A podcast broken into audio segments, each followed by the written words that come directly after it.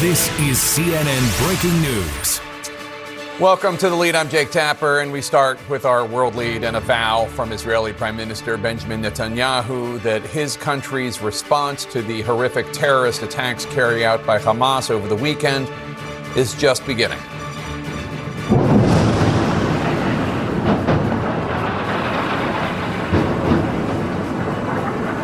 This is just a glimpse of what that response from the Israeli military has looked like over the last few hours. Explosion after explosion, lighting up the night sky in Gaza with very real consequences on the ground in Gaza as Israel launched what it is calling wide-scale strikes on Hamas targets. The Israeli army also released video showing some of the strikes it carried out earlier today. You can see the buildings absolutely flattened. Hamas retaliated by firing more than 100 rockets at Israeli cities along the coast. This was the scene in Ashkelon, north of Gaza, even after the Israeli air defense system intercepted most, if not all, of the rockets. Cars on fire, debris littering the streets. At least 900 people have been killed so far in Israel by Hamas terrorists, according to the Israeli army. Of the 900, the vast majority appear to have been civilians. The Biden administration says at least 9 were U.S. citizens. The barbaric nature of Hamas has been on full display over the last few days, with Hamas terrorists kidnapping children, killing the elderly, and there are reports of young women raped. The terrorist group announced in the last few hours that they will begin to execute the civilian hostages that they took and broadcast videos of those executions, those murders, if Israel continues to attack Gaza civilians in their homes without warning. That's the words of Hamas. Throughout the next few hours, we will be speaking to family members who are desperately waiting for news about their loved ones who were kidnapped by Hamas. Among the 9 U.S. citizens killed in the Hamas terrorist attacks is Deborah Matias, a mother who died shielding her son from bullets. Matias' father told CNN today he was on the phone with her when she was killed. Deborah's husband, Shlomi, who was an Israeli citizen, was also killed. Their son was shot in the stomach, but is expected to recover. There is still no clear number as to how many U.S. citizens are missing or have been taken hostage. Jacob Ben Sr. believes that his daughter, Danielle, was kidnapped. Danielle is an Israeli-American citizen. Her family says she was born in Los Angeles, but largely grew up in Israel. Danielle was working at the music festival along the Gaza-Israel border, the festival that was attacked by Hamas terrorists early Saturday. These disturbing images show some of the carnage and terror that Hamas unleashed, shooting attendees at point-blank range, taking these largely young people hostage. Israeli rescuers say they found at least 260 dead bodies at that site. Danielle's family has not heard from her since Friday. Our coverage starts with CNN's Clarissa Ward. And Clarissa, you were on the ground earlier in Sderot and saw rockets firing over your head as the Israeli military pounded Gaza with rockets. Now it's night. You're in Ashkelon, just north of the Gaza border. Are you still seeing rockets firing into Gaza? Yeah, it's really sort of extraordinary, Jake. The tempo today was just relentless. Rockets, but also strikes, of course, ferocious strikes on the Gaza Strip. And then just after Prime Minister Benjamin Netanyahu spoke, for about an hour, you could hear a pin drop. Nothing. No jets, no drones, no strikes, no rockets. And just now, literally in the last 2 minutes, we're starting to hear some jets again. We've heard some strikes in the distance. So not at all clear what was going on during that lull of just about 1 hour. But certainly I think that the anticipation of a ground offensive has been somewhat stalled by Netanyahu's remarks, where he didn't really seem to decisively say one way or the other what the next steps of the war are going to be. He did just make the point that he's made several times now to the Israeli people that it's not going to be quick and it's not going to be easy, and it certainly hasn't been easy for people on either side of this border today. The Palestinian death toll has now risen to 687. And as I said before, I mean, just the ferocity of the bombardment of Gaza throughout the day has been astonishing, Jake. I've not seen anything like it in quite some time. Earlier today, you and your crew had a frightening moment. You had to shelter in a ditch from incoming rockets. Let's play that moment. Go to the right. Yeah. Yeah. Okay. Look, get down. Down. Down. Down. You're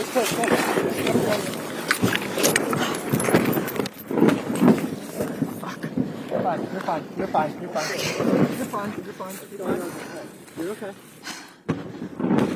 You're all right. Okay. That's the Iron Dome. You okay? That's the Iron Dome. Yeah. That's why we want to pay attention to that.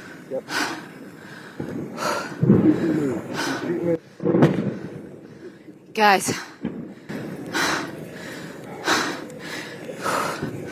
Are you seeing our situation, guys? Yes. Okay. Can you hear the show? Stay down. We have to stay here. Fuck. We're so glad you're okay. Thanks, Jake. I mean, listen, I think the real sort of takeaway from that is that, you know, we just experienced a small sample of what people on both sides of this border are going through every single day. These barrages of rockets have been pretty relentless, and it's had a devastating effect, certainly here in the city of Ashkelon, where I am now. When we came back to the hotel, there were many people whose houses, one woman, her house had been destroyed, people shaking like leaves, trying to get rooms in the hotel, trying to work out where to take cover. And of course, you're seeing scenes of absolute desperation and buildings being flattened on the Gaza side of the border as well. And the anticipation for the moment, as you know, as Netanyahu said, is that this isn't going to end anytime soon, Jake. Larissa Ward, thanks so much. Joining us now is Abby Owen. She's an American who's been living in Israel for the last 8 years. She has family members who were kidnapped by Hamas. They include her 8-year-old cousin, Carmela Don, Carmela's son-in-law, Ofer Calderon, and Carmela's grandchildren, Saher, Erez, and Noya. Abby, I am so sorry to hear about what's happened to your family. What can you tell us about what happened and how they got kidnapped? Thank you. Thank you so much for having me on. Like most Israelis, we woke on Saturday to sirens, and we thought it was, you know, the regular kind of war, but we quickly, you know, began talking to all of our family members. We have family all over the country, and Carmela and her family live on Nir Oz, which is a kibbutz really close to Gaza, and we started getting messages via WhatsApp that Hamas was in the kibbutz, that they were in their homes, that they could hear gunfire, and that they were scared for their lives. What do you want the world to know about these missing relatives, these abducted innocent civilians? That this was an awful surprise attack on a holy day in Israel, that this is not connected to the political part of this conflict. This is humanitarian. These are people's grandparents and children. There are children here with special needs. There are parents, and that any one of us as a parent, as a mother, as a sister, as a daughter, it is anyone's worst nightmare. And we just want people to understand the humanitarian piece of this and to help make sure that we put all the pressure on necessary to get them home safely. You've been living in Israel for the last 8 years. Obviously, it is a place where there has been this conflict between the Israelis and the Palestinians, specifically between the governments, the Israeli government and the government of Hamas in Gaza and the Palestinian Authority in the West Bank. Did you ever think anything like this invasion, this war, these terrorist attacks on Saturday would happen on this scale? No, this is unprecedented and unfathomable. Look, I also think it's important to say that there's a difference between the Palestinian people and Hamas. Hamas is a terror group. They are terrorists who terrorized Israeli civilians on Saturday and continuing. And that is what we want people to know, is that you can care for the Palestinian people and you can still be against terror and against Hamas and pro-humanitarian life and bringing these people home. These are civilians, and we just want to make sure that they come home. If you could send one message to those who are holding your loved ones hostage right now, what would you say to them? To think about your own mother, to think about your child, and to know that all you ever want for them is peace and safety, and this is not the way to solve anything. The government of Israel right now says that they want to block off all water and food and electricity from the Gaza Strip. I'm wondering if you think, I'm wondering what your response is to that, because obviously I think what Hamas did is beyond words. I cannot even imagine waking up to that. It keeps me up at night thinking about that. But I also know that there are more than 2 million people in Gaza, and as you just noted, Palestinians are not the same thing as Hamas. And I'm wondering what you think. I'm wondering what you think about that response of blockading and keeping all food, water, and electricity out of Gaza. My heart breaks for all the civilians in this situation, and I am not in the place to make decisions about kind of military or government tactics, but I only hope that whatever happens results in the safe return of these hostages. Yeah. God bless your family, Aviel, and God bless, and we are all hoping and praying for the safe return of your family. We'll be keeping them in our thoughts. Thank you so much. The government of Israel now confirms that Americans are among the scores of hostages taken by the terrorist group Hamas. So what is the Biden administration planning on doing to get them back or help the Israelis get them back? We'll talk to the National Security Council spokesman, John Kirby, next. Just into CNN, President Biden plans to hold a call this afternoon with the leaders of France, Germany, Italy, and the UK to discuss a coordinated response to the Hamas attacks in Israel. That's according to sources who say the call is expected to focus on how to provide both military and humanitarian aid to Israel. Joining us now, the National Security Council spokesman, John Kirby. Admiral Kirby, as of right now, we know of at least 9 U.S. citizens who were killed because of Hamas's attack on Israel. Do we expect that number to rise? Jake, it's hard to say, but sadly, yes. I think we are bracing here at the White House for the possibility that more Americans could end up having been killed in these terrible, reprehensible attacks. And we also have a number of Americans, Jake, that their whereabouts are unknown. They're unaccounted for. And we're also deeply concerned about the possibility, the likelihood that some of those Americans could also now be held hostage by Hamas. Can you give us any numbers on those, with the understanding that you're still searching for people and that the number of those unknown, whereabouts unknown, does not necessarily mean kidnapped? We know I'm not able really to give you a number right now. I mean, there's just so much we don't know. And then we're working literally every hour with Israeli officials to try to get more granularity on these Americans, where they are and how they are. But no, I'm afraid I don't have more detail. That's why I'm saying we have to assume, or I should say accept, the possibility that some of them are being held hostage. I know that there are Americans who have loved ones, other Americans in Israel, who they have not been able to reach since Saturday, who they do expect have been taken hostage. If it turns out that Americans are being held hostage by Hamas, is it possible that special operations would be discussed, and U.S. special operations forces would be discussed to rescue them? I've seen members of Congress posit that as a possibility. What I can tell you, Jake, is that we take the safety and security of Americans overseas very, very seriously, and you've seen us act as efficiently and effectively as we can to get Americans that are being held hostage or wrongfully detained in some cases back home with their families. We will continue to do that in this case as well. Their safety and security matter to us. How we go about working on that, again, we don't even know if or how many are being held hostage, but how we would go about doing that, obviously we wouldn't detail too much publicly. How does an administration, how does a White House make the decision as to how involved to get when a terrorist group kills Americans abroad and or kidnaps Americans abroad. I understand it's not an easy decision necessarily if it takes place abroad, but if they are Americans, and it is an ally country, that must always be at least on the table. I would tell you, broadly speaking, that we will do what we need to do to protect our national security interests there in the region. We will certainly do what we need to do to look after the safety and security of the American people. One of the you saw yesterday, we moved a carrier strike group into the eastern Mediterranean as a measure of reassurance, but also deterrence. So without speaking to specifics or hypotheticals, this president will do what he has to do to look after our national security interests, and that's just the way it's going to be.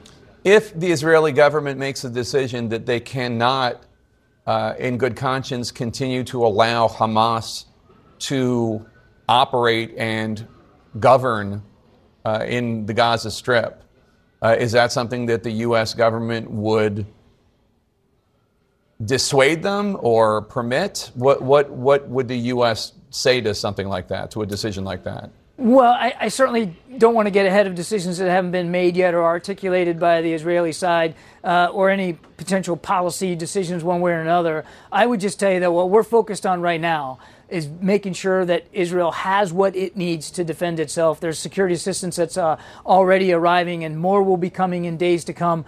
We want to make sure that they've got the tools and the capabilities that they need to defend themselves. But as to policy, political decisions that they might make going forward, I wouldn't want to get ahead of where they are. What is the response to the Wall Street Journal story that Hamas and Hezbollah sources told the Wall Street Journal that Iran had played a role in planning and executing the intricately planned and executed terrorist attacks on Saturday, that Iran and the Revolutionary Guard played a role? I know that officials have told CNN they have yet to find a smoking gun directly linking Iran to it, but what do you think? Well, there's no question, Jake, that Iran has complicity here. I mean, they've been supporting Hamas now for many, many years. Tools, training, capabilities. Certainly rhetorically, the Supreme Leader out there basically cheering on this attack. So there's a complicity there. But what we haven't seen, and our Israeli counterparts have said the same thing, we just haven't seen a piece of intel or evidence that directly links Iran to these complex, as you put it, very complicated set of attacks over the last couple of days. That doesn't mean that we won't still. We're still looking at that. We're going to monitor that. We're going to obviously share our perspectives with the Israeli intelligence community as well. We just haven't seen that. How about the claim by Egyptian sources to the Associated Press that President al-Sisi told Netanyahu that they were picking up some word that there was a major strike from Gaza being planned? Yeah, I can't confirm that reporting either. I've seen that AP story and just not able to confirm that. Again, we're going to continue to dig through the intelligence picture to try to learn as much as we can about what happened here. And there will be a time, Jake, when it's appropriate to go back in time and look at, you know, sort of what the intel picture was saying, who knew what, when, and whether something was missed or not.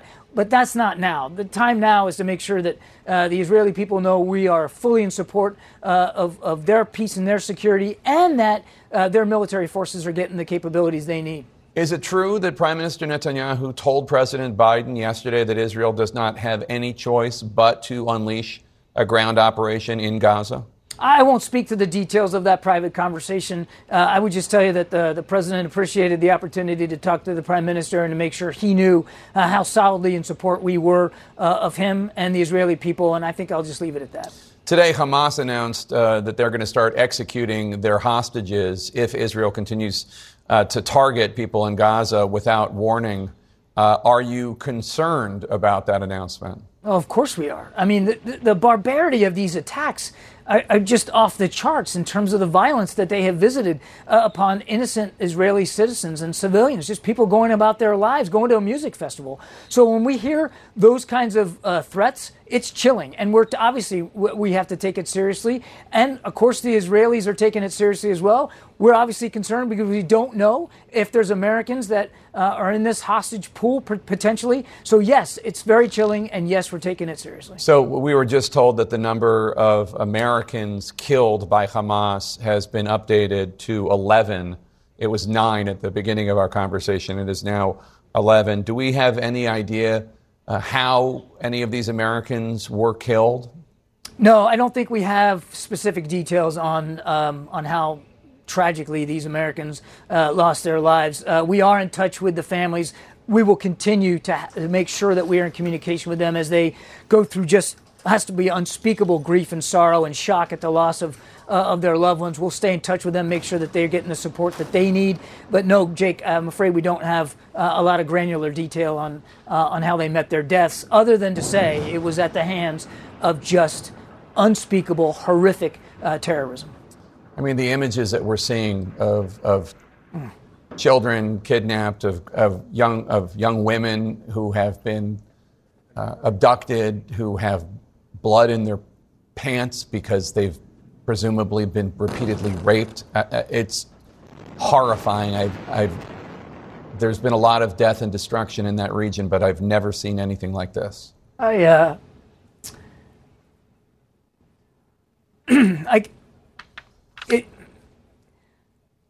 Sorry, it's very, excuse me, very difficult to look at these images, Jake, and the human cost. And these are human beings. They're family members, they're friends, they're loved ones, cousins, brothers, sisters. Yeah, it's difficult, and I apologize. Nothing to say sorry for. John Kirby, thank you for joining us today. I appreciate it. Yes, sir. A CNN photojournalist tonight captured this, a strike hitting in Gaza, lighting up the night sky. Ahead, what does Hamas want after the terrorist group launched the horrific assault over the weekend? Stay with us. This podcast is supported by Sleep Number. Quality sleep is essential. That's why the Sleep Number Smart Bed is designed for your ever-evolving sleep needs, so you can choose what's right for each of you whenever you like. Need a bed that's firmer or softer on either side? Helps you sleep at a comfortable temperature. Quiets their snores? Sleep Number does that. Only Sleep Number smart beds let you each choose your ideal comfort and support, your Sleep Number setting. Sleep Number smart beds learn how you sleep and provide personalized insights to help you sleep better. All Sleep Number smart beds feature cooling, pressure-relieving comfort layers for soothing sleep throughout the night. Temperature-balancing bedding is designed to move heat and moisture away when you're hot. When you're cool, they hold their energy to help warm you. Sleep better together. J.D. Power ranks Sleep Number #1 in customer satisfaction with mattresses purchased in-store. And now, save 50% on Sleep Number limited edition smart beds for a limited time. For J.D. Power 2023 award information, visit jdpower.com/awards. Only at Sleep Number stores or sleepnumber.com.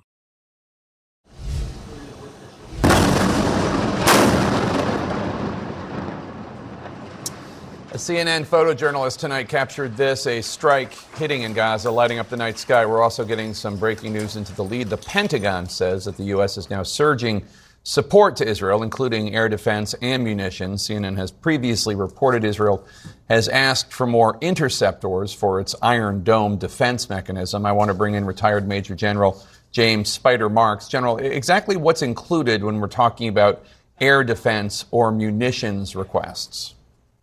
Well, Jake, it's a combination of what you would see placed on the ground as well as networked with what might be in the eastern Mediterranean. We know that there are naval ships that are arriving into the area shortly.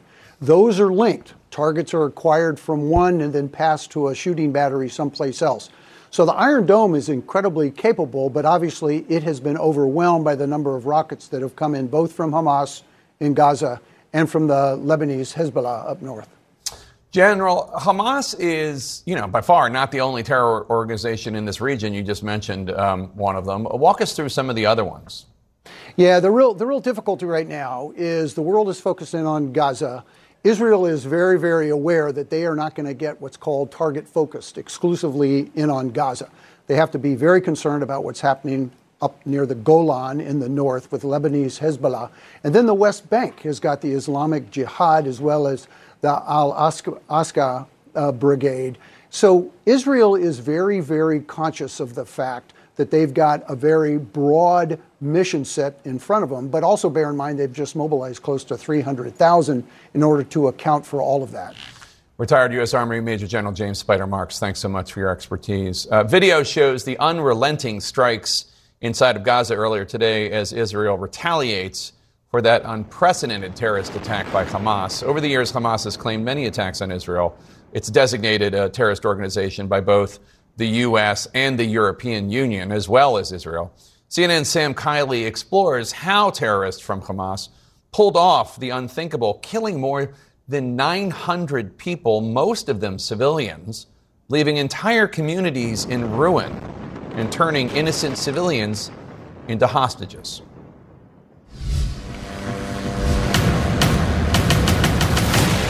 Slick propaganda, a blatant threat, and published last year. Hamas gunmen training on motorized paragliders. They also showed meticulous planning for fighting in built-up areas, all an historic failure of Israeli intelligence. Hamas videos of the start of their assaults from Gaza were published within hours of its launch. Malevolently bold in execution, Hamas targeted Israeli machine gun nests and command posts. They knocked out Israeli military communications and crippled command and control. They swept into Israeli territory and launched a wave of atrocities, killing at least 900 people in the worst Israeli setback in 50 years. Once a branch of the Muslim Brotherhood, Hamas, a Sunni movement, won Palestinian elections in 2006 on a platform of social reform and resistance to Israel. Riven by corruption and incompetence, rivals Fatah launched attacks immediately against the movement, which denies the right of Israel to exist at all. In the end, Hamas won control of Gaza, and its grip on the enclave of around 2 million people tightened as Israel and Egypt largely sealed it off, causing intense humanitarian problems. Hamas responded with waves of rocket attacks against Israel that got worse as the years went by. Israel counterattacked from the air and with ground assaults that left thousands dead, and Hamas still in charge. But Iran's influence has been key to Hamas's military power. The Iranians have trained Palestinian engineers in how to establish rocket manufacturing in Gaza.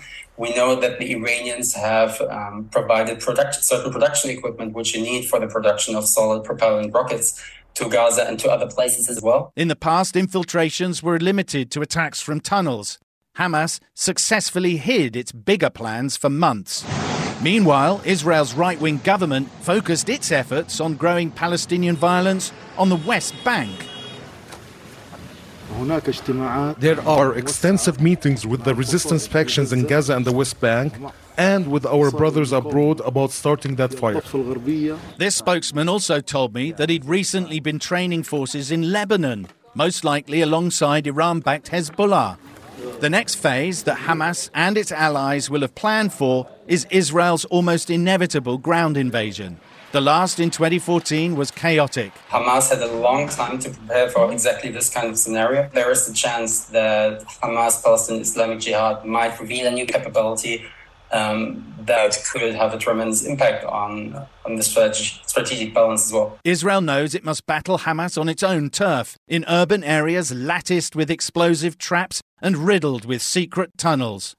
And Hamas will draw on the experience of Iran-backed Hezbollah, which ravaged Israel's armor in 2006, all the while trying to protect the lives of at least 130 hostages that Hamas says they will kill if Israel's attacks continue. Dealing with violent groups backed by Iran, a country that's bent on destroying Israel and building a nuclear weapon that could do just that. And our thanks to Sam Kiley for that report. Coming up, the painful reality for so many families right now. I'm going to talk with the loved one of a hostage taken by Hamas. Stay with us. We're back with our coverage of the war right now. Hamas is warning it will execute the hostages it kidnapped over the weekend if Israel continues to retaliate in Gaza. I want to bring in Shelly Shemtov. Hamas kidnapped her 21-year-old son, Omer, from the Supernova Music Festival on Saturday. They kidnapped him and took him to Gaza. Shelly, when did you last hear from your son? I heard from my son on Saturday morning at 8 o'clock. when he called us that he was in panic. He told us that they are shooting guns and big mess there, and he tried to escape with a friend's car. And my daughter told him to send a Google Live, and he sent us the Google Live, and then we saw he told us, I will talk with you, and then we saw in the Google Live map that he is going to near the board, and then we saw that he is moving into Gaza, and it was the last time that we contact him. Do you know anything about his condition right now? Has Hamas or the IDF or the Israeli government has there been any communication? I don't know. Yeah. I don't know what his condition. I know only on Saturday night we got a telegram video that Omer he was lying down in the back of a pickup truck, handcuffed, and this is the video that we saw. I saw that he is alive, and he looks that he's okay. He didn't get hurt, so I know he's alive, but from that video till now, I don't know nothing. What message would you want to convey to the kidnappers, the people that have him right now? What do you want to tell them if they're watching right now? I just want my baby, my son back. And I want it to end. And I want to say to everybody that I'm a nightmare, and it's a nightmare that is few days that I don't know what to do and how to help my son. I cannot help him, and the thing that I want, it's only that he will come back home. That's it. Shelly Shemtov, we will be thinking and praying for your son. Thank you so much for telling your story. Please stay in touch with us so that we can continue to stay on top of your son's story. Thank you. Did the U.S. have any hints ahead of the Hamas attack on Israel? I'm going to talk to the top member of the Senate Intelligence Committee next. And we are back with the breaking news in the world lead. We learned just this hour that 11 Americans were killed by Hamas in their terrorist attacks in Israel. As we hear more of the devastating details about what happened, there are a lot of questions, including questions about what intelligence there may have been or not ahead of the attacks. Joining us now, Senator Marco Rubio, Republican of Florida and Vice Chair of the Senate Intelligence Committee. Senator, thanks so much for joining us. Obviously, this was an intelligence failure. Most importantly, of course, it was a brutal, hideous terrorist attack. But obviously, in addition, it was an intelligence failure. What went wrong, do you think? Well, first of all, I don't characterize the nature of intelligence in general, certainly not American intelligence. The Israelis themselves have said, their public officials have admitted they were caught surprised. They certainly weren't prepared.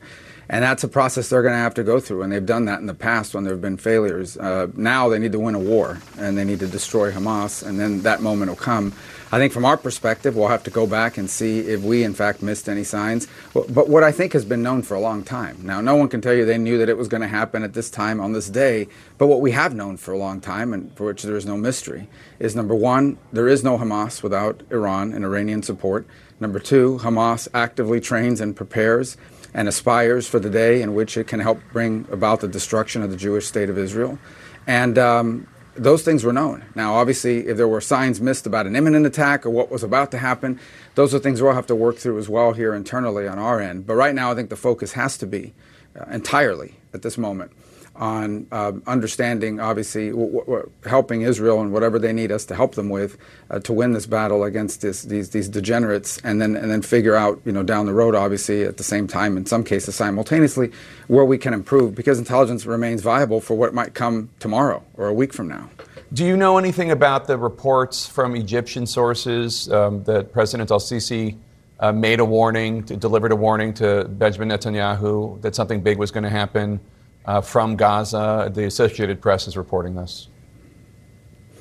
Well, all I know is what the Israeli response to that has been. I believe they have denied that as being the case. I can only speculate that if that were the case, I don't know why Israel would ignore that. I don't believe they would. To the extent that, but that's all I can comment on. It obviously is. That's all I've seen. I saw that reporting on it today, and obviously I've seen the Israeli denial.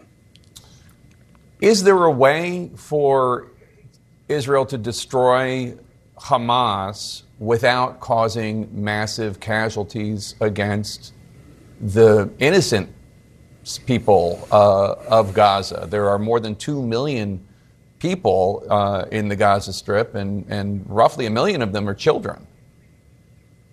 Yeah, I don't think there's any way Israel can be expected to coexist or find some diplomatic off-ramp with these savages. I mean, these are people, as you've been reporting and others have seen, that deliberately targeted teenage girls, women, children, the elderly, not just for rape and murder, but then dumping their bodies off in the streets of Gaza, where the crowds can then defile their lifeless bodies. I mean, just horrifying things, and I don't think we know the full extent of it yet. I mean, there's more to come in the days and weeks ahead. You can't coexist. They have to be eradicated. And you've pointed out to the very difficult challenge ahead. This is going to be incredibly painful. This is going to be incredibly difficult, and it's going to be horrifying, the price to pay. But even more horrifying is allowing a group like this to continue to be a viable group operating from a space that they control. I wish, in an ideal world, people would tell you that there is, but I just don't. I don't see any other option. It's a terrible option, but it remains the only option. And I think the blame will squarely be on Hamas for using people, human beings, as they have for a long time, and the way Hezbollah does as well, as shields. They deliberately put their missile launchers, their headquarters, their operational near places they know where civilians are going to be. Israel's in a very difficult spot here with no great options, but only one option that actually serves their national interest. And I just don't see any other way forward. I hate to say it, but that's just the case. You warned back in March that the internal political strife in Israel between Netanyahu and the Israeli Supreme Court was weakening its security, its readiness, and it was a cause for concern. I know that your answer is likely going to be that it's time to focus on defeating Hamas and the like, but do you see those vulnerabilities as having played out here? Well, I think the Israelis have admitted as much, that their enemies calculated that and thought, well, they're a divide. When you have reservist groups saying they're not going to report to duty, I think that is one of the things that would encourage an enemy to attack. I think the Israelis would acknowledge that. And as well, I think they've miscalculated, because obviously you've seen Israelis come together at the moment and respond to this and put aside those political differences, because they share a common enemy, a common threat, and it's an existential threat.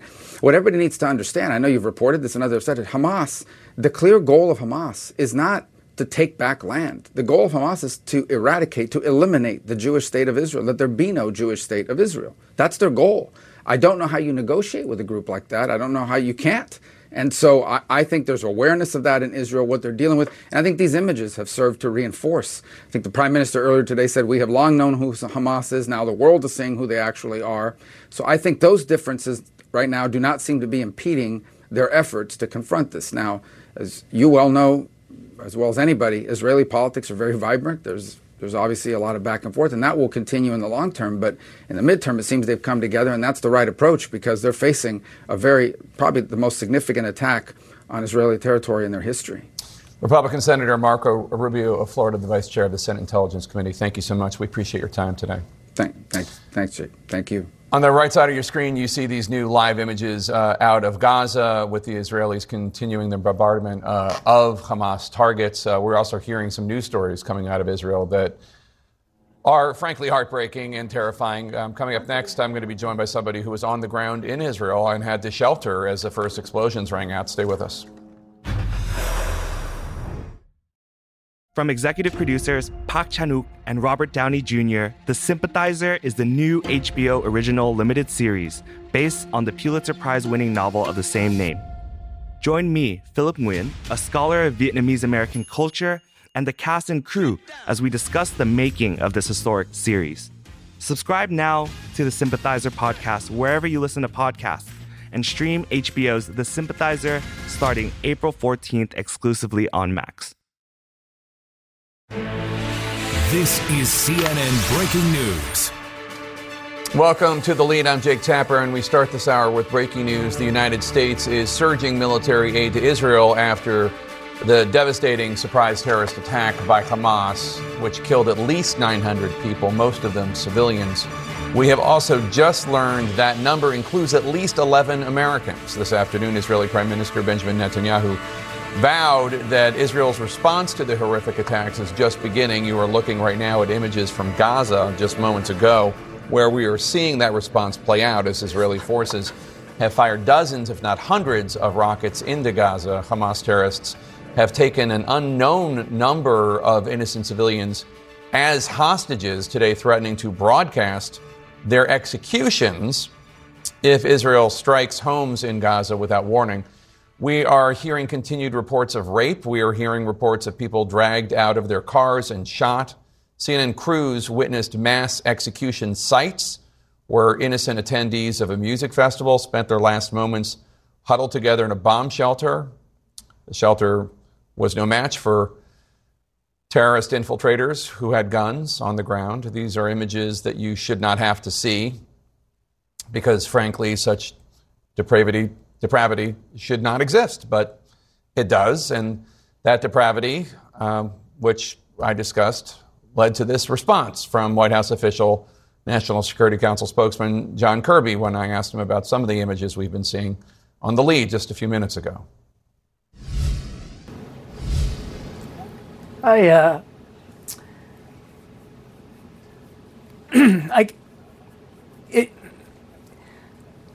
Sorry, it's very, excuse me, very difficult to look at these images, Jake, and the human cost. And these are human beings. They're family members, they're friends, they're loved ones, cousins, brothers, sisters.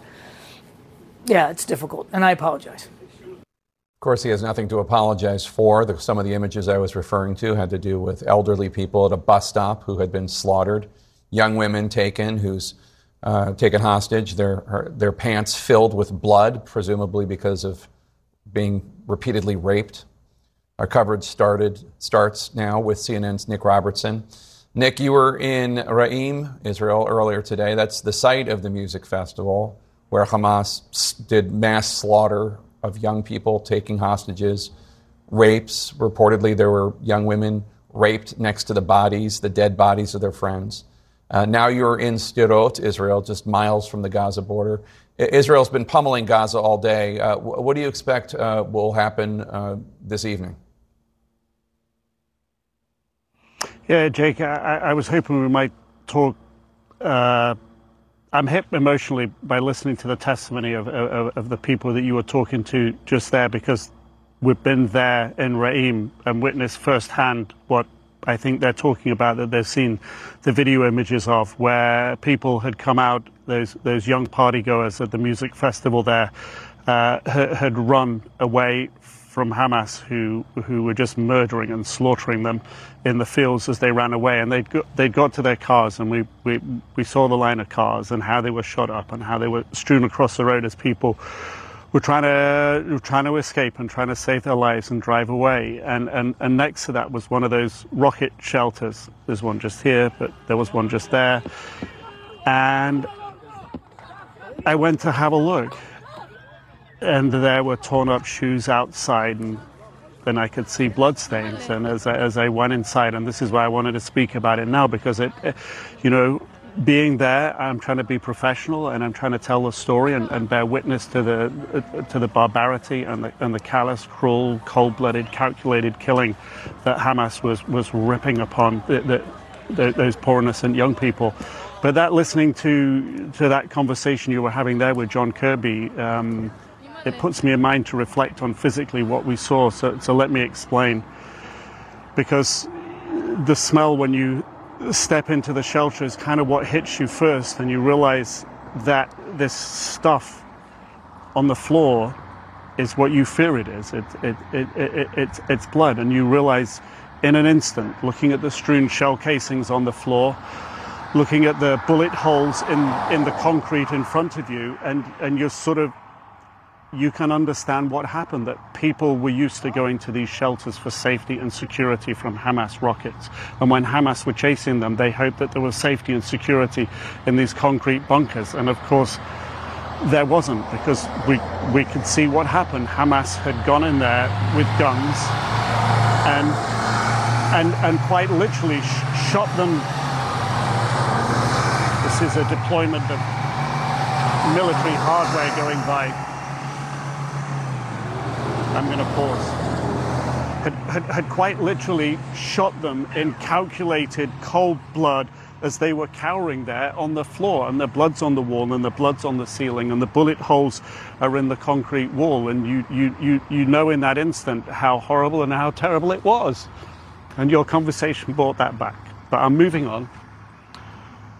But I wanted to share that because it's important for people to understand. But I'll move on to tonight and what's happening here, where we are now. Nick, you don't actually have to move on. It seems and feels a bit, yeah. You don't actually have to move on, because, look, this is one of the most horrifying terrorist attacks in the history of the world. And one of the things about it is, not only is proportionally, if you look at the size of Israel in terms of population, is not only in that sense is it worse than 9/11, is that this was done person to person, individual to individual, you know, terrorist to child, terrorist to young girl, terrorist to senior citizen. The remarkably up close and personal nature of this barbarism is one of the things that strikes you about it. I mean, terrorism is all horrible, no matter how it's done, whether it's an airplane into a building or a suicide bomber or whatever. It's all awful. But the viciousness, the pure inhumanity of these teams of Hamas terrorists going into these neighborhoods, these towns, these kibbutzim, into this music festival where young people were just trying to listen to music and wreaking this evil upon them. And it was so organized, Jake, that you look at the Hamas vehicles there, and they've all got numbers written on them, and you see the body armor of Hamas lying there on the ground where they've been killed. You see everything's numbered. This was organized. They came in a systematic way and just, as you say, unleashed this barbarism. But when you're standing there in front of it, you understand it, as you do, as John Kirby does, as our audience does. You understand that this was, as you say, face-to-face, utter barbarism and terror in the final moments for those people. And you know, we can only think about their families in this moment. Yeah, that's what we come here to do, to bear witness, to tell what we see, and we have. And thank you. Nic Robertson, thank you so much. Really appreciate your time and your description of what you saw. Thank you for that. We are getting new video from Saturday's Music Festival massacre, and a warning, it is disturbing, but we are here to tell you what happened. We are not here to hide from you what happened. Dash cam video obtained by CNN shows the terrorists shooting and killing people at point-blank range and the terror, at least 260 people killed, experienced. CNN's Nada Bashir filed this report for us. This was Israel's Nova Music Festival in the early hours of Saturday morning. But in the distance, rockets seemingly intercepted in the dawn sky. The festival then brought to an abrupt, terrifying end as Hamas gunmen launched a deadly rampage, killing hundreds and taking dozens hostage. 21-year-old Adi Mazel was among those targeted in the ambush. Her mother hopes she could still be alive, held captive in Gaza, but fears time is quickly running out. I'm a mother who is looking for her daughter. She's missing. I believe she's hurt. She's bleeding somewhere. And like me, there are more hundreds families that are looking for their beloved. I'm a mother. I want to protect my kid. That's all I want to do. And I'm sure that all mothers in the other side, in Gaza, in everywhere, that they are not me, are thinking the same thing. Dashcam footage geolocated by CNN shows Hamas gunmen at the site, shooting and killing people at point-blank range. The site of Saturday's massacre now stands eerily quiet. Charred cars line nearby streets. Hamas claims it has captured more than 100 Israeli citizens, though no exact figure yet from the Israel Defense Forces. The result? Dozens of families left in anguish, all hoping against hope for a miracle. She called and said, "Mum, they are shooting at us. The car is hit. We are all wounded. I don't know how you feel, but the nightmare of a parent sitting and hearing her child saying, 'Mum, come and help me,' and we cannot do a thing. Nothing. Only to be with her on the phone and say to her, 'Romy, I love you. Romy, hide.'"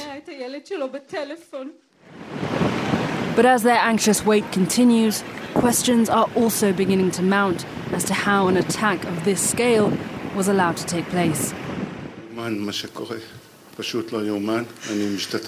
What is happening is unbelievable, simply unbelievable. We join, in the grieving of all the families. We demand answers. Not all the answers will be happy ones. Nada Bashir, CNN. And our thanks to Nada Bashir for that report. And nearly 3 days after the Hamas terrorist attack, the desperate and heart-wrenching work of first responders in Israel continues. Joining us now is Miriam Balin. She runs the Trauma and Crisis Response Unit called United Hatzalah. Miriam, thank you so much for joining us. What has been the response so far? Well, horror. We're just in horror. We've sent over 1,500 volunteers for United Hatzalah, which is a network of community-based volunteer EMTs, paramedics, and doctors down to the south.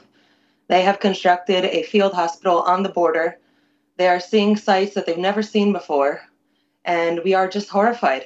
We're doing the best we can to be able to stay on top of all of the, the medical care that needs to be given in these very difficult circumstances. But just to give you an idea of some of the calls that we've been seeing, our field hospital had a woman come with her children after having been inside her home, inside a bomb shelter, with terrorists actively trying to break down the door.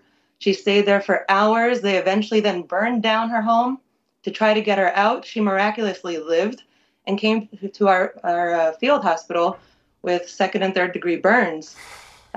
We had a woman come to us right after having been rescued after 5 hours of playing dead in a field near bushes after having been shot at the festival, the music festival.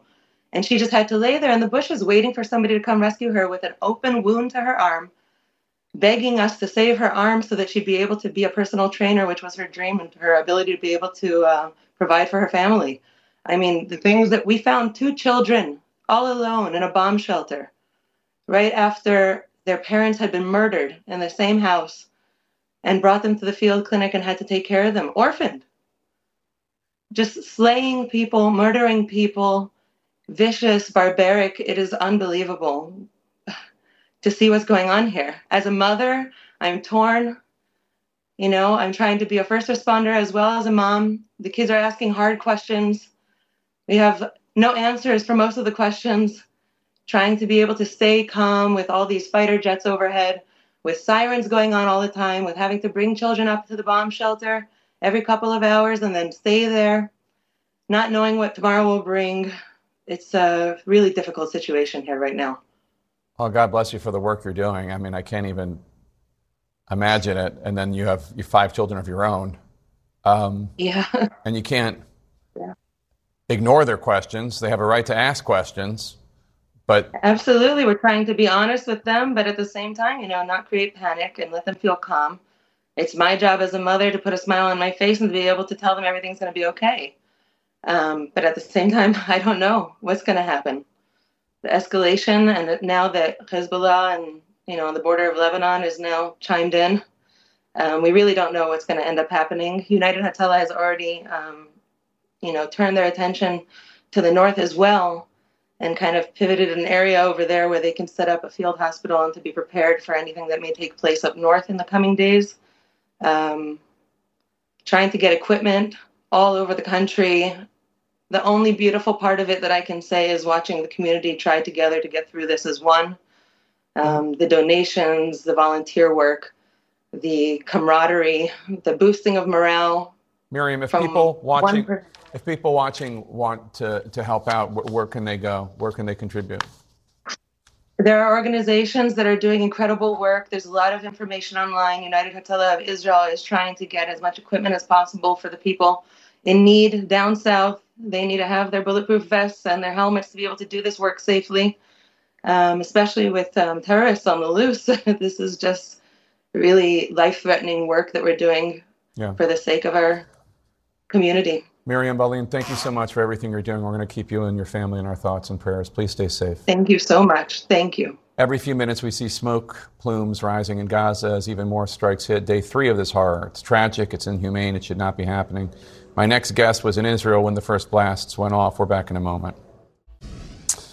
And we're back with our breaking news coverage. 2 members of the United States Congress were in Israel when Hamas launched its brutal terrorist invasion over the weekend. Democratic Senator Cory Booker of New Jersey says he huddled with people inside bomb shelters and stairwells in his hotel. Democratic Congressman Dan Goldman of New York was in Israel for a bar mitzvah. He was there with his family. Both have now made it back to the United States safely. Congressman Goldman joins me now. Congressman, tell us what you and your family experienced when Hamas launched this attack. What part of Israel were you in?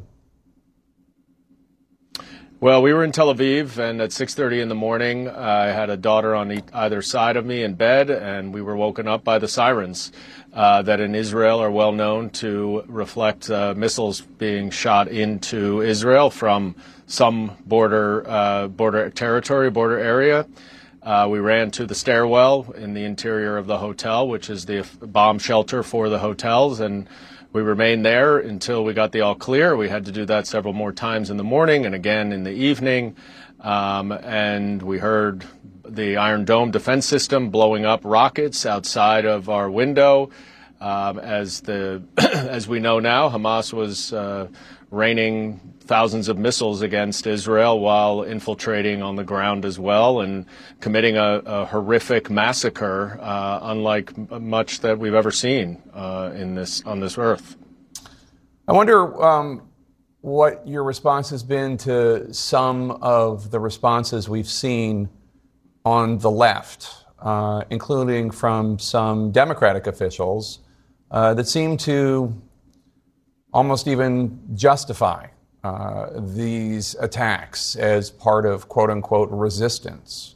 I'm sure you've seen them and know what I'm talking about. Yeah, look, I have, and I think a couple things that we need to emphasize here. First of all, this was a horrific terrorist attack by a terrorist organization that committed brutal and atrocious war crimes against children, against raping women, elderly, indiscriminately killing innocent civilians. There's no both sides to what Hamas did. And secondly, we also need to recognize that right now we need to be firmly in Israel's corner, having suffered such a horrific genocidal attack in a country that was founded in the aftermath of one of the worst genocides ever, the Holocaust. And what we need to remember is that this is not about Israel versus Palestinians. This is about Hamas, a terrorist organization dedicated to the eradication of Israel and all Jews. It should not exist. It should not be in power. And like Al-Qaeda and ISIS, it needs to be eliminated. And the Palestinians deserve a robust government for themselves that can be a partner in peace and security and prosperity. And Hamas is not that. I saw a post on Instagram today from, I don't want to pick on Yale, your alma mater, but it was from Yaleys for Palestine. And they promoted a march taking place at Yale this afternoon, and it says, "We call on our allies in the Yale community to uplift the calls of Palestinian resistance and march this Monday, October 9th at 3 p.m. at New Haven City Hall." I mean, uplift the calls for Palestinian resistance 2 days after the murder of kids and elderly people, the rape of young women. Is that what Palestinian resistance is to these students? No, and I think that's the unfortunate reality of being young and being idealistic and not having necessarily the maturity or the experience to understand where things fit in history. This is not like the regular, this is not a cycle of violence that has persisted in the Middle East for quite some time. This is wholly different. This was a terrorist attack. And it is not about uprising or resisting. It is out and out war crime terrorism that occurred. And I hope that everybody who's paying attention over there recognizes that we as Americans must condemn all terrorism, just like we do with Al-Qaeda, with ISIS. Terrorism has no place in this world, and we must condemn it and we must root it out. That does not mean that we don't support the Palestinian people. We do, and we want them to flourish. And the reality is that they are being governed by a terrorist organization that has no interest in supporting them, that only has interest in eradicating Jews. And we must, as Americans and as global citizens, stand up to that kind of horrific, atrocious brutality and terrorism. And that is what we're facing here. We are not facing any kind of resistance or freedom fight. Let's make no mistake about it. Democratic Congressman Dan Goldman of New York, we're so glad that you and your family are okay. Thank you so much for being here. Thank you, Jake. Coming up next, the horrific scenes of war, what day 3 of this war looked like in Gaza before nightfall. Stay with us.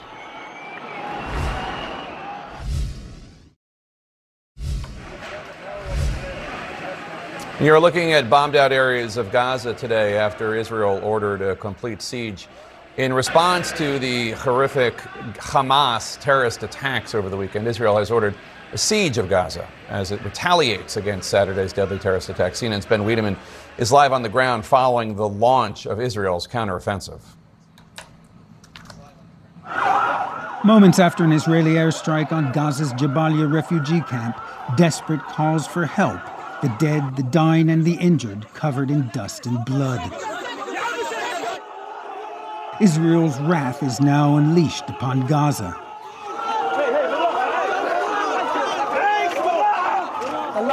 The Israelis, say Ahmed Shamalach, hit the building without warning. They didn't ask us to evacuate. They didn't say anything. Suddenly we heard the airstrike and we ran to the building and found it had completely collapsed. Around 75,000 people in Gaza have already been displaced, according to the UN Relief and Works Agency, which deals with Palestinian refugees. In this cramped strip of land along the Mediterranean, 2 million Palestinians are now in the crosshairs of an enemy bent on revenge for Hamas's surprise attack, which left hundreds of Israelis dead and thousands wounded, and dozens now in Hamas captivity. By mid-afternoon, the death toll in Gaza was approaching 600. With almost 3,000 wounded, according to the Palestinian Health Ministry.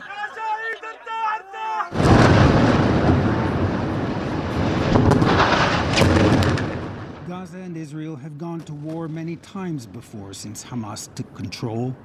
This will not be yet another brief outbreak of attack and counterattack before a return to the status quo. Israel is massing troops and armor on the outskirts of Gaza, preparing in all likelihood for a ground invasion on a scale not seen before. And now Israel's Defense Minister Yoav Gallant has ordered what he called a complete siege of Gaza, cutting off all food, fuel, and electricity. That in a place where, according to the World Food Program, 63% of the population was food insecure before this war began. So much has happened since Saturday morning in Israel and Gaza, and it's only the beginning. And it may also be the beginning of trouble on the border with Lebanon. Today, 3 Hezbollah fighters were killed in an Israeli air raid. After that, Hezbollah responded, they say, by targeting Israeli military barracks near the border. And what we saw for several hours was Israeli helicopters firing at targets just inside the border in Lebanon. Jake? All right, Ben Wiedemann, thank you so much. Appreciate it. Israel confirms Americans are among hostages taken by Hamas. One correspondent here at CNN has experience in the FBI looking for missing Americans. His take on the calculations U.S. officials are likely making now as they try to find those Americans. That's next.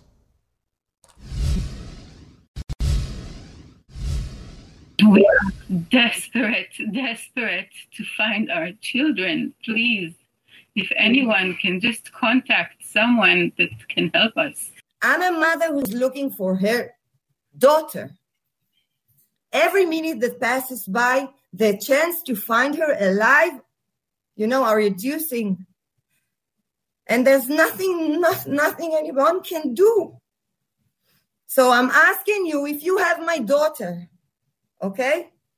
I'm asking you to remember what it's like to be human.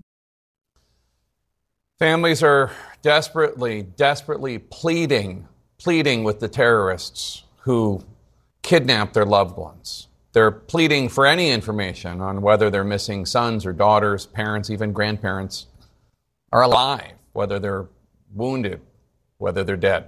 Israeli authorities have opened a missing persons command center to try to help these families, try to help them get any answers. I want to bring in CNN's Josh Campbell, who previously was an FBI agent who worked on missing persons cases. Josh, you served on an FBI global response team investigating kidnappings. Where do you even start looking into a case like this one? Well, most critically, it's intelligence. This is obviously a very complex, fraught environment. There's still this fog of war, and that's why we've heard officials say they don't even know how many people are kidnapped, much less where they might be. We do know that our White House team here at CNN is reporting that the Biden administration is sending advisors over that are experienced with hostage situations. I'm told by a law enforcement source just a short time ago that includes personnel from the FBI. The Israelis obviously very adept themselves at hostage rescues, but all of this personnel need to know where to go. And so that is what is happening behind the scenes right now in this fog of war. Those are the critical components. You have to know, where to send forces if a rescue operation is staged. But you ideally also want to know the number of captors and, the circumstances of the confinement. Right now, it just seems too soon. But that's certainly something that officials are working on. You heard the mom's plea. Every minute counts. Take us through how you calculate rescue and risks. I mean, it seems clear that these hostages are in Gaza somewhere. No, absolutely. And I'll first say at the outset, we can understand the family members, friends of those who have been taken captive. We can understand their grief and these demands for some type of urgent action. But, the hard reality here is that they need that information. But once authorities identify particular locations, where they might be able to stage a particular rescue operation, they have to make that calculation to ensure that the rescue operation itself doesn't put hostages in greater harm than they are right now. And that is tough work to do. I can tell you, having worked these cases overseas, it is soul-crushing to have to deal with family members, you know, obviously the grief, demanding answers. And one thing I'll just note as well, as you and I are talking right now, there are, you know, no doubt hundreds, perhaps thousands of security officials in Israel that are working to secure the safe return of these hostages. That does weigh on you. Every night that, you know, goes by where you realize that there are more of your compatriots that are being held in captivity, that certainly weighs on you. These officials are obviously steeled, they're trained, but they're not robots, and they're certainly, you know, feeling the strain of this. And you know, all of us can spare a thought for the weight that comes with that, this urgent effort to try to find these people safely. I don't know how many people watching know that Prime Minister Netanyahu's older brother, Yonatan Netanyahu, was the leader of a special forces group that went in to save a bunch of hostages, Israelis who were taken hostage in the famous raid on Entebbe. And he was killed during that raid, as were some hostages. What's your response to Hamas warning that they will execute some of these hostages if Israel, continues to bombard Gaza? Well, first, you summed it up perfectly earlier, calling this depravity, calling this barbaric. It is certainly that. I mean, the idea of taking hostages, but also, you know, more problematic, obviously, is the long term. You know, Senator Marco Rubio, you were speaking with earlier, and he described that the end goal for Hamas is the annihilation of the Jewish state of Israel. That tells those who are trying to secure the release of these hostages that they're not dealing with rational actors. In any type of hostage situation, obviously, this is on a much larger scale than any of us have ever seen. But you try to identify, well, what are the motivations of these attackers that can bring this to some type of resolution? If the resolution itself is not rational, then that certainly puts authorities in a much more difficult position. I will note that now is the time for other interested parties there in the region, other Middle Eastern countries, ideally to, you know, come forward and try to assist to help bring this to an end. I know our colleagues Natasha Bertrand and Alex Marquardt are reporting that the Qataris have offered to marshal resources to that end. But in an ideal world, other nations in the region will be doing the same thing. But as we've seen with all this barbarism, Jake, obviously we do not live in an ideal world. Josh Campbell, thanks so much. A 3-year-old girl was among the Hamas hostages. She's one of the lucky ones. She and her father escaped. Her mother did not. In just a moment, another family member, we're going to tell their story. And we're back with our coverage of the ongoing war right now. In the Israel-Gaza area. So many lives have been forever changed in the worst ways since Hamas terrorists unleashed their brutal attacks on Israel, mainly on Israeli civilians on Saturday. Joining us now is Gilly Roman. His brother-in-law and 3-year-old niece were able to escape after being kidnapped by Hamas terrorists, but his sister, Yarden, remains missing. Gilly, I'm so sorry to hear about everything your family has gone through and continues to go through. Are you able to tell us how your brother-in-law and your niece escaped? First of all, thank you. Thank you for the interview and to allow me to share this horrific family story that I never imagined that I will need to tell such a story. Yarden, my sister, along her husband and girlfriend, their 3-year-old child, were taken from their home, from the shelter of their home, on Saturday morning, and they were taken by vehicle, a stolen vehicle, towards Gaza.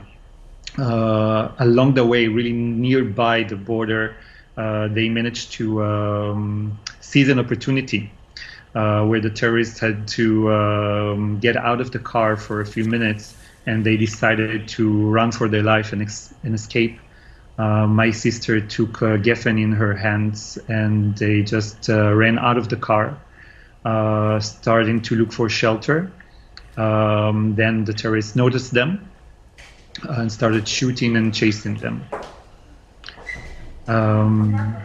Basically what happens from there is that they went to a place that seemed like a possible shelter but was irrelevant as they got to it, and they decided to keep on running. And then Yarden gave Geffen to Alon that he will be able to carry her for longer and run faster with her, which he was able to do.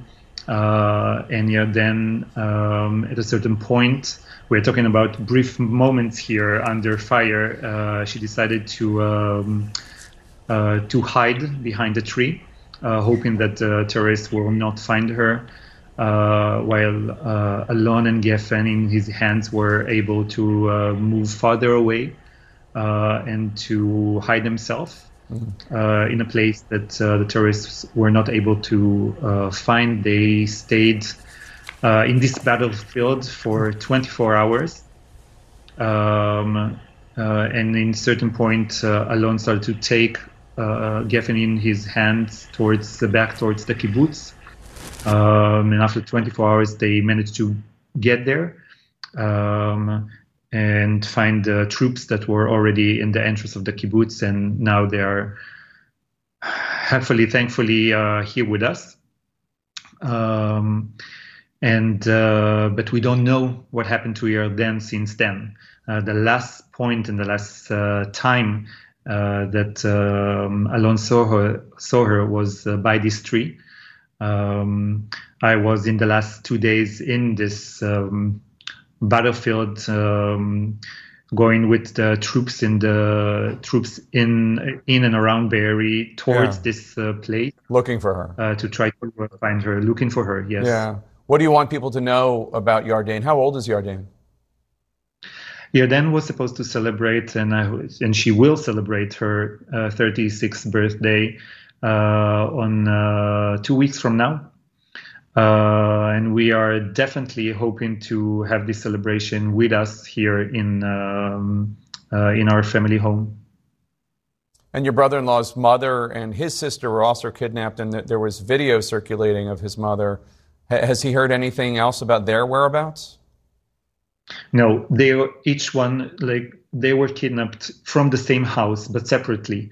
So he did not see where they were taken, but we assume that they're also hostage, as we are assuming that most probably, because we've been searching for 2 days and there were no findings, also not harsh findings that like blood and or any signs of injuries or fighting in the area where Yarden was last seen. So we assume, while we are hoping that she's still in Israel and we will find her in the next few days, it's most probably and most likely that she was just taken again and kidnapped, and now also hostage. So in our family, basically we have three innocent women under Hamas's hands. Yeah. Gangeli, what if you could talk to the terrorists right now, if you could talk to Hamas right now, about Gilly, about getting her back, what would you say to them? Well, I don't think that this type of conversation is something that it's practically for me to imagine. I think that what they have done and what they are doing right now, it's completely inhumane. And I think that only someone who can understand that taking hostage of innocent civilians and making them a target. They are not even a mean towards an end. They are the end. They were the target. Yeah. They are the symbol of this terrorist attack. And I think that it's not Hamas who needs to realize it, because obviously this is not part of their value sets. But I think that the world needs to understand, and also I think U.S. needs to understand that this is a new case study for terrorism, which is targeting as a symbol children and mothers and elderly people as the main target and as the main symbol. And I think that every single terrorist in the world is watching us right now, looking what is the price tag for that, what is going to happen when you are aiming for this, and celebrating the fact that this is happening, and still after the devastating death that have happened, they are still holding innocent people, probably hundreds of innocent people, including as we already mentioned, my sister and Alon's family, his mother and his sister, as hostages. So I don't think I have anything specifically to say to them. I think that the pressure needs to come from every nation that not only respect human values, but also want to send a message of how severe and how clear this message should be, yeah, of what we are not willing to tolerate. Yeah. And the fact that we cannot bring, unfortunately, we cannot bring close to 1,000 people who died, who were murdered, back. But those people we can get back. And I think that it should happen. It should happen fast. And I think that every single voice in the world should say right now, bring them back immediately. I think that this is the call that I expect. It's not a call. It's not a conversation between me and Hamas. It's a conversation between the world and Hamas. Yeah. Gilly Roman, we'll be praying for your sister. Thank you so much for your time. Thank you. And we'll be right back. Thank you for joining us on The Lead today. I'm Jake Tapper. Our coverage continues now with Wolf Blitzer in the Situation Room. I'll see you tomorrow. Quality sleep is essential, and that's why the Sleep Number smart bed is designed for your ever-evolving sleep needs. So you can choose what's right for you whenever you like. Need a bed that's firmer or softer on either side? Helps you sleep at a comfortable temperature. Quiets their snores. Sleep Number does that. Sleep better together. J.D. Power ranks Sleep Number number 1 in customer satisfaction with mattresses purchased in-store. And now, save 50% on Sleep Number limited edition smart beds for a limited time. For J.D. Power 2023 award information, visit jdpower.com/awards. Only at Sleep Number stores or sleepnumber.com. I'm Dr. Sanjay Gupta, host of the Chasing Life podcast. In honor of our 10th season, we want to hear from you. Leave us a message at 470-396-0832. And tell us how you chase life. It could be used on an upcoming episode.